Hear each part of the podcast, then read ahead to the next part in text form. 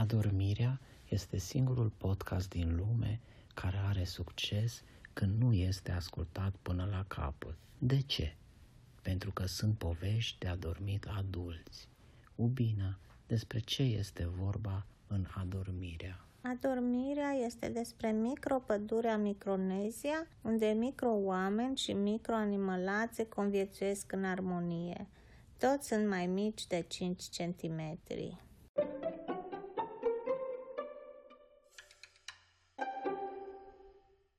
Doarmelor și dormilor, aceasta este o poveste din seria, din seria nu sunt auzit. Hmm? Trebuie să... Adormirea. Așa, mulțumesc. Albina era încă neadormită. Îți cu botul un cățel. Și cățelul tamponează un pic sunetul și îl face așa mai absorbit și nu ajunge până la tine decât prin blăniță sa.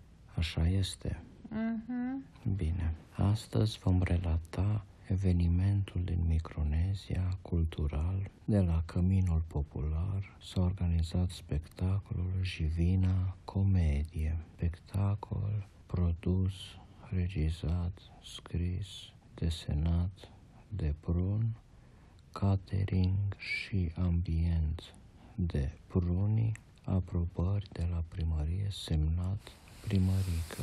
Atmosfera muzicală rică și orchestra sa rică care cânta doar din viorică. Era o vioară mai mică. Spectacolul Jivina Comedie este pus în scenă doar de noi căței veniți în Micronezia, unii dintre ei care au experiență culturală cu operele marelui Dante Canis Alighieri, care fusese un cățel medieval, dar și foarte cultural. El a scris Jivina Comedie, dar, în același timp, unii cetățeni erau răciți și s-a dat directivă de la primărie să se țină distanță de strănut la spectacol, să se aplice inclusiv la artiști. Astfel, la repetiții, Pruni a venit cu un săculeț plin cu măscuțe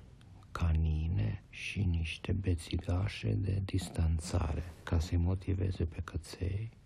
Bețigașele erau comestibile doar în vârf ca să-i facă pe căței atenți ale ronței și după aia să dea de o bucată de lemn tare care nu mai poate fi ronțită, dar care îi ține la distanță. Așa este cu căței noi, neinstruiți. Folosești bota cu vârf de dulceață. Repetițiile au mers bine, fiecare cățel a venit în costumul său, nimeni nu și l-a uitat acasă. Doar doi gemeni pudelași au venit în costumele lor adamice, zicând, asta este bluza mea, la care Pruni, bine este și așa. Pruni fiind responsabilă cu coregrafia. Cei doi pudeli se încadrau cu costumele lor, lor macaronitice în spectacolul Jivina Comedie. Ei erau pe partea de comedie. Ceilalți căței, majoritatea, făceau partea de jivina din spectacol, adică erau cei care jivineau eroul poveștii în drumul său, eroi de salvare a prințesei. Și cu multă răbdare, multe oșcioare de care țin să precizez că sunt pe bază de vegetale, repetițiile au decurs în foarte regulă. Vine seara spectacolului, se umple seara, se umple sala, Lumea vine cu batice, bodnițe și năframe pe fețele lor cetățenești, conform directivei de la primărie. Unii chiar strănutau, dar la spectacol tot veneau. Se intră în sală, spațiu între scaune, familiile cățeilor artiști pe locurile din față. Unii dădeau din coadă, măturau tot în jurul lor, făceau vânt strănutarea se răspândea.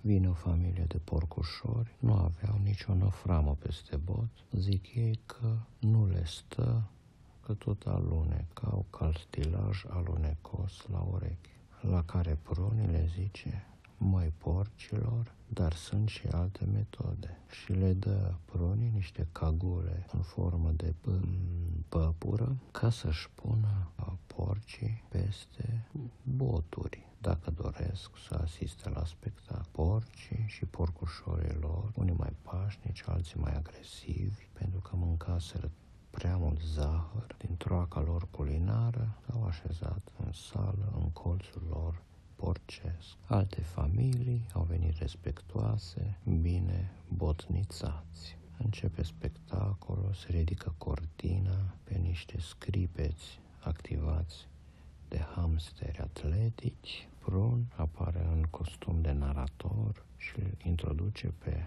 eroul nostru, Curajel, care era un micropomeranian culturist care plecase în expediție să-și găsească prințesa, o micropomeraniancă sărboaică.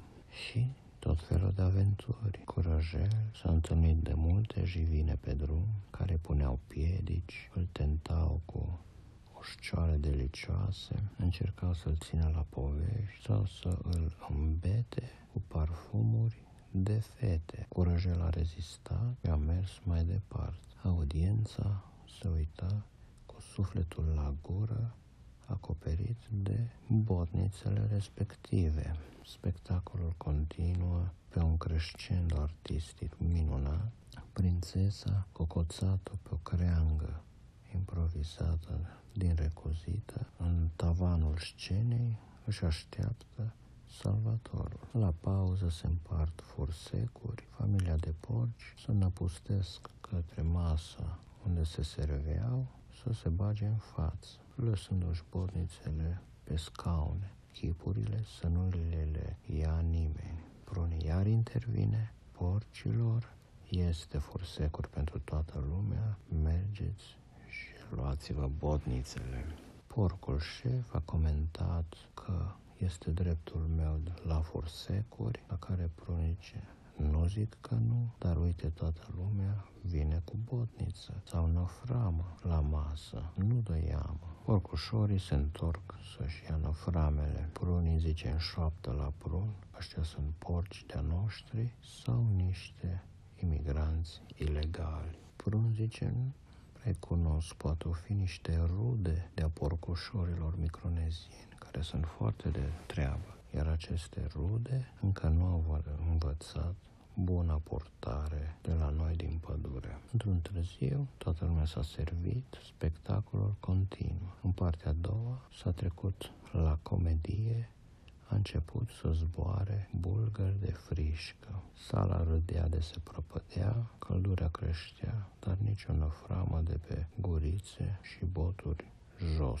nu se dădea. Tot mai aproape, eroul nostru de creangă cu prințesa nupțială a răzbit la final pe prințesa sa cățărit plauze, ropote, fluierături, buchete zburânde. Audiența a fost foarte încântată. Cortina s-a închis și s-a deschis de nenumărate ori, obosind săracii hamster din culise. Nu-i nimic și ei primesc suplimente de vitamine. Spectacolul s-a încheiat cu succes, toată lumea s-a întors acasă, povestind, rememorând, repetând citate din spectacol pe surse, iar acasă, încet, încet, povestind și a dormit între ei.